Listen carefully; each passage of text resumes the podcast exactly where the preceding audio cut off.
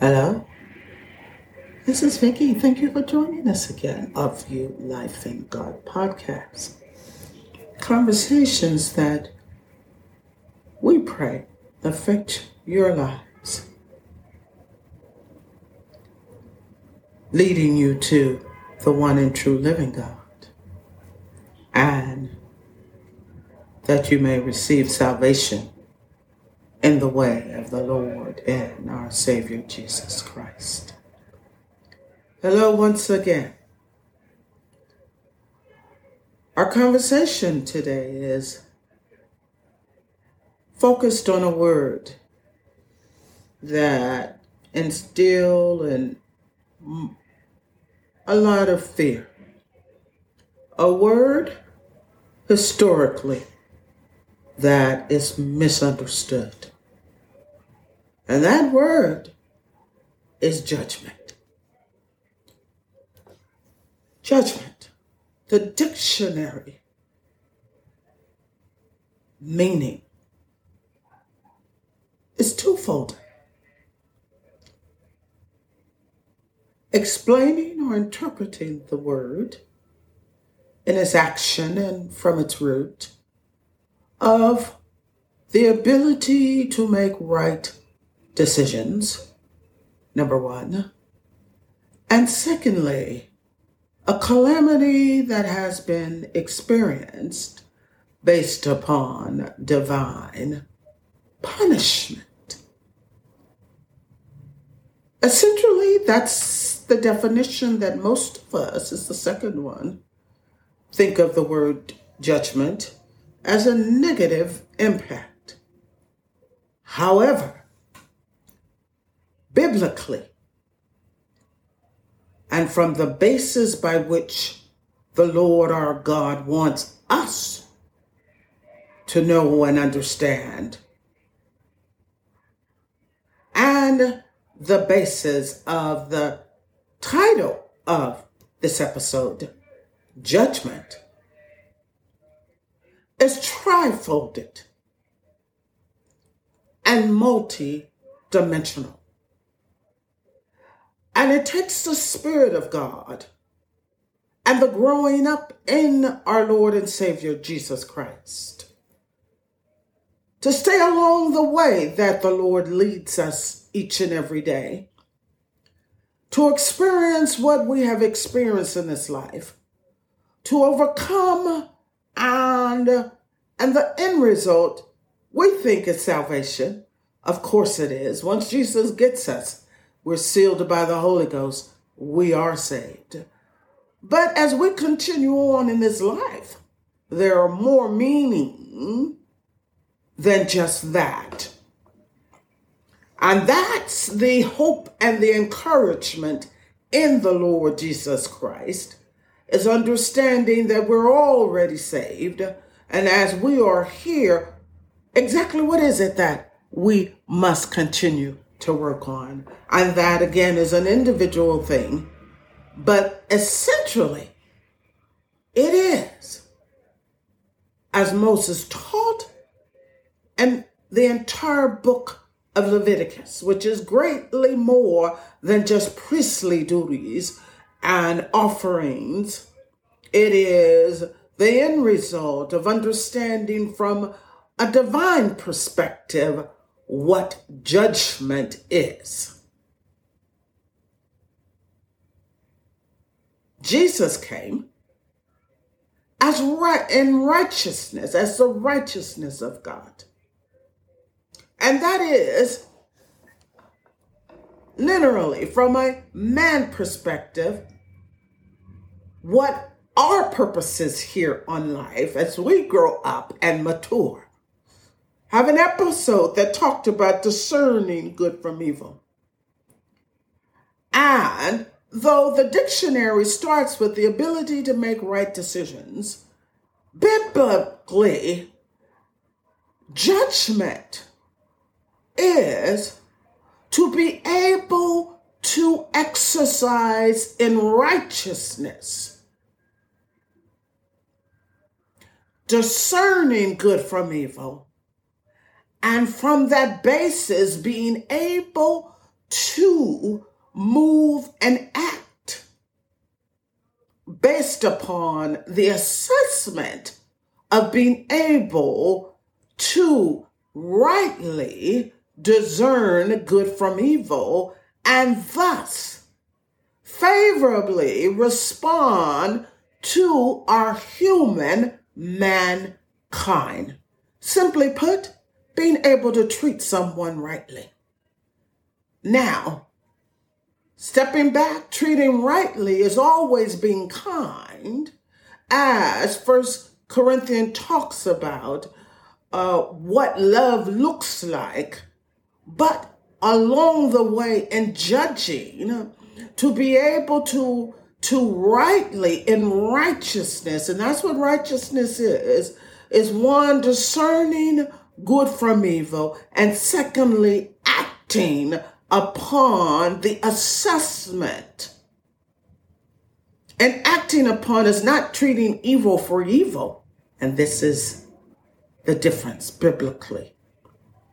Because humans stand, I, if you treat me wrong, and the misunderstanding of some scriptures, it says an eye for an eye, a tooth for a tooth.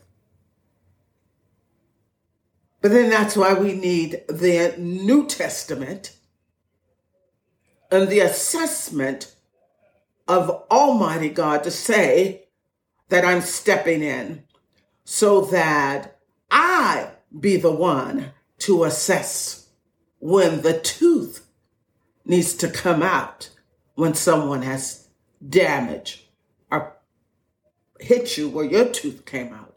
It is God who is the judge. And when he sent Jesus, Jesus is the righteous judge. So righteous judgment is a kind is biblically lining up with the human or the English interpretation of the ability to make right decisions. Biblically, it is the ability to assess and treat one another justly and justice, always understanding that God Almighty is looking upon and expect us, even our enemies, to be able to love from a human standpoint, our em- enemies human standpoint of view, that's impossible. Biblically, and from the dimension of God, as we have entered into as children of the Most High God, that is an expectation. Treating our fellow human beings justly and as believers in Jesus Christ, children of the Lord our God, it is also an expectation, knowing that the end result is that God, who sees all things and knows the intent of every man's heart, is the righteous judge. And the final judgment is up to God Almighty. But then he gave us grace. And that's when God said, okay, I'm going to step in for my creation, man, and build him up, teach him righteous judgment, and my spirit guide and direct him along the way once we have accepted and entered in, accepted Lord Jesus Christ and entered in. Judgment number one, ability. Number two, Number two, biblically, is one that is so important, and it's the wisdom that it's added in. The dictionary, English dictionary, has no concept of this. Therefore, it is not there. And wisdom is not necessarily biblically is not included in the number one of the ability to make wise decisions because wisdom comes from God and we must be connected to God. And God has told us, as Paul has written in his letters, particularly to the Corinthians who thought they were all wise and knew all, all things.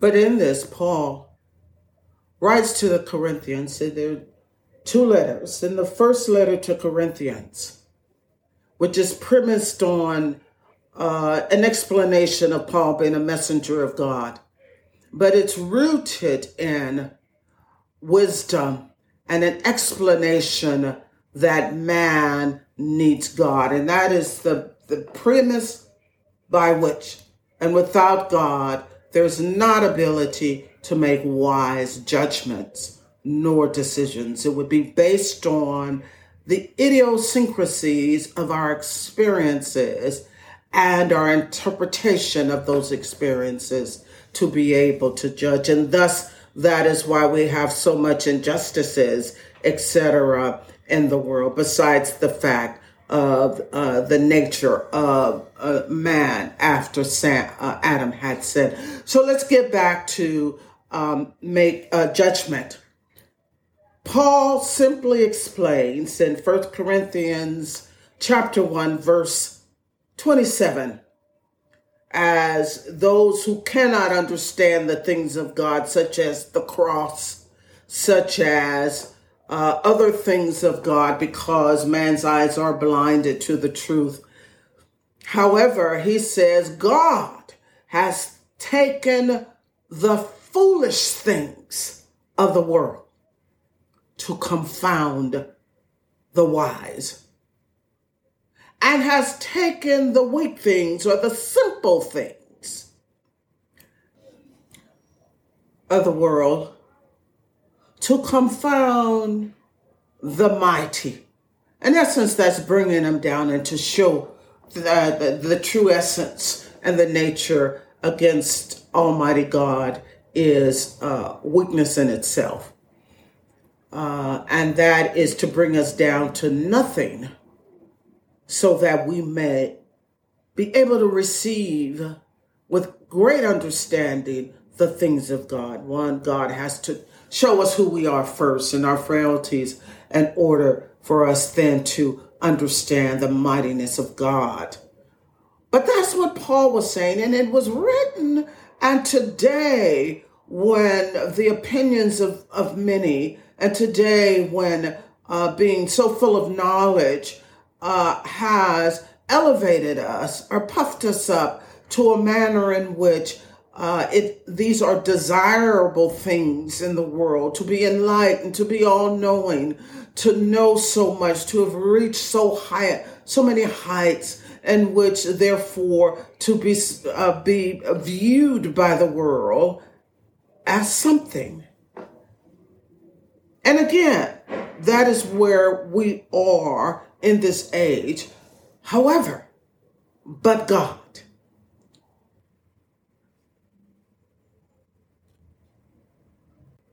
Of, of um, the infinite and the, the heights of the all knowing and spiritual um, enlightened leaders and guides is God.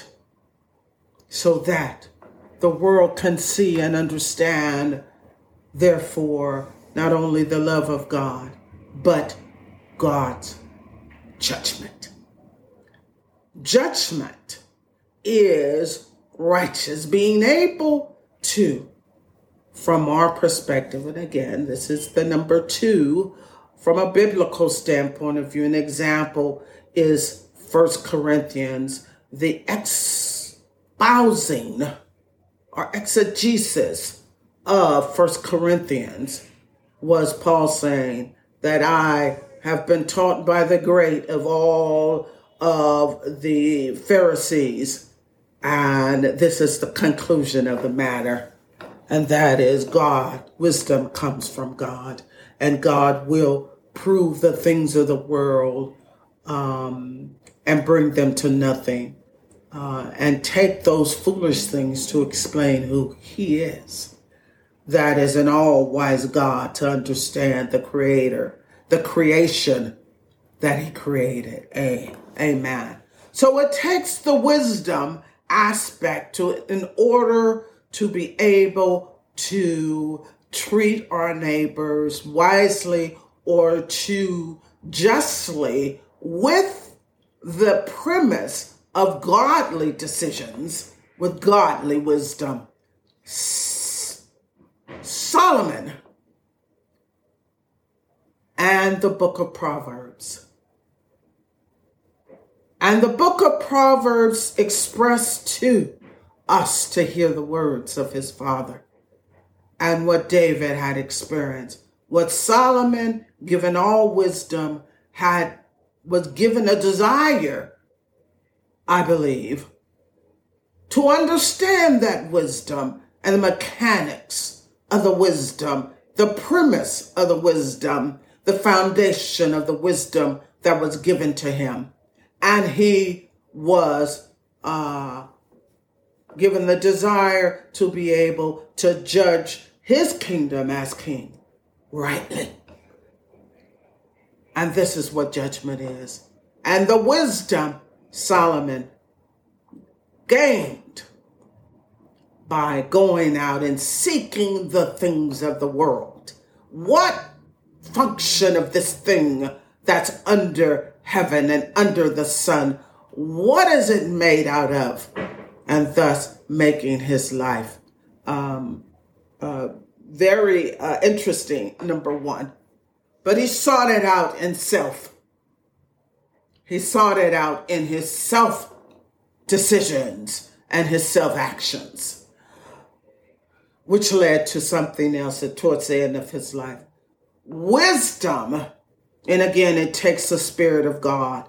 Amen. And this is the big, big difference in understanding what God had given us through the examples of the Old Testament and his precepts and his commands and, and the law, and then understanding it when we are under the grace of God, receive the Spirit of God, and the Spirit of God actually enlightens and lets us understand, give us understanding as we gain knowledge of it. So, and what was just explained is the principle, the fundamentals of the word wisdom from a godly perspective.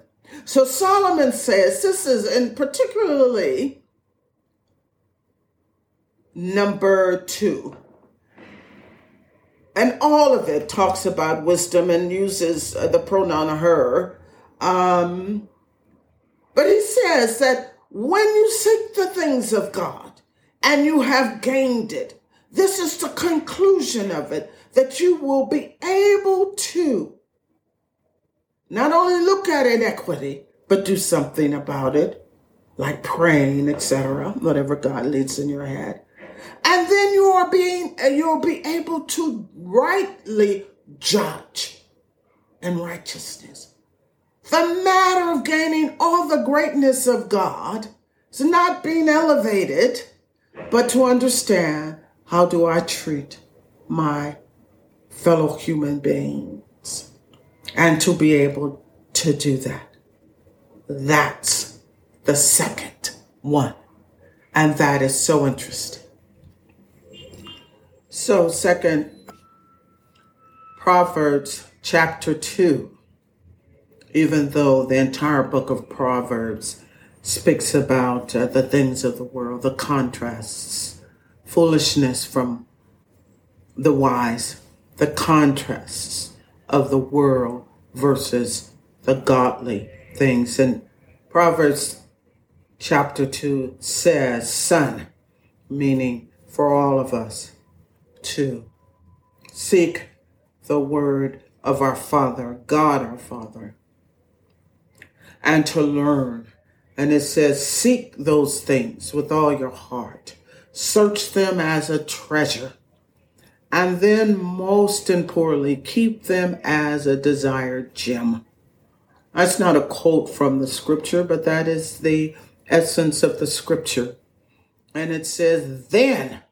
So it's conditional Proverbs. If it begins, if you seek the things of God, search them out with all your heart and treat them as a valuable treasure, then you will understand that justice and equity and righteousness is so important to us as humans, to the world as a society, and most importantly, to our divine Father. And then the book of Revelation, and this is number three. Number three uh, in the English interpretation or the dictionary definition of the word judgment. Number two would be um, calamities based upon divine punishment. Contrarily, it is biblically and truthfully and absolutely, it is the decision from righteousness, which God is, of the consequences of injustice, inequity, and mistreatment of those that God, whether it's his uh, man, whether it's his creation, whether it is deceiving, whether it's misleading, whether it's greed, it is therefore God who is righteousness and wisdom. It is based on even the physics, cause and effect. This is the consequences of those things. And therefore, the reaction or the consequences will come to pass. Thusly, the earth and, and the book of Revelation speaks of after God has taken those who have either accepted his grace, forgiveness of all misdeeds and iniquities, those, the remnants that have kept all of his laws, all of his law, and then starting in the book, I mean, in chapter 8,